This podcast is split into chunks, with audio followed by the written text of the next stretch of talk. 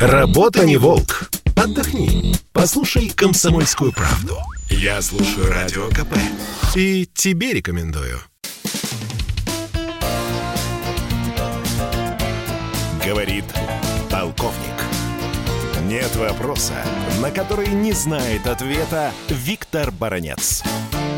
Я э, военный человек, и потому позвольте, я буду говорить о некоторых военных аспектах вчерашних переговоров Путина с Байденом. И Байден, и, и Зеленский, и другие генералы политики киевские говорят о том, что российская группировка изготовилась к броску на Украину и, и в том числе на Донбасс. И более того, Байден даже назвал Путину конкретное число тех подразделений, из которых состоит эта якобы 125-тысячная группировка, сказал Байден так.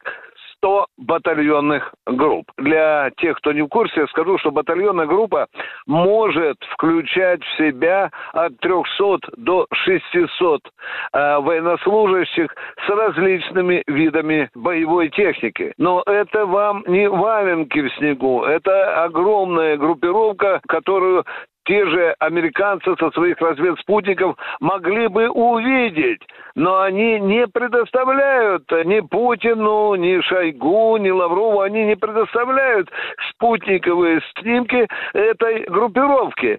Они для некоторых либералов-лохов российских опубликовали места постоянной дислокации двух наших танковых э, соединений под э, э, Смоленском и под Воронежем но мы не могли не обратить внимания, что сейчас, когда в Смоленской области, Воронежской лежат белые снега, на этих американских снимках зеленая травка. Ну ладно, вы знаете, когда я слышал из уст и киевских, и американских так называемых экспертов, специалистов об этой самой деэскалации, у меня мелькнула шальная мысль. Владимир Владимирович Путин мог сказать Байден, Джо, предлагаю вот такой вариант.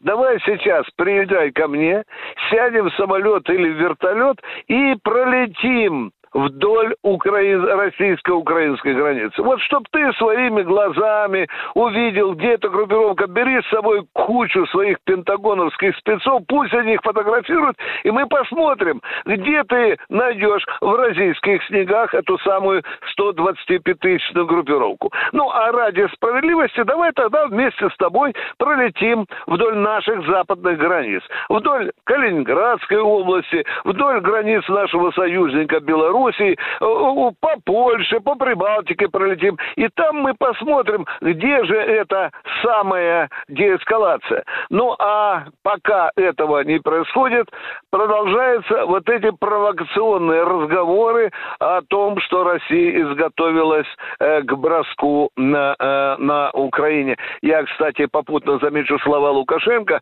о том, что напротив белорусской армии стоит натовская группировка, которая в сумме своим, по боевому потенциалом в 17 раз превосходит белорусские вооруженные силы. Виктор Баранец, радио «Комсомольская правда», Москва. Говорит полковник. Это спорт неприкрытый и не скучный. Спорт, в котором есть жизнь. Спорт, который говорит с тобой как друг. Разный, всесторонний, всеобъемлющий. Новый портал о спорте – sportkp.ru о спорте, как о жизни.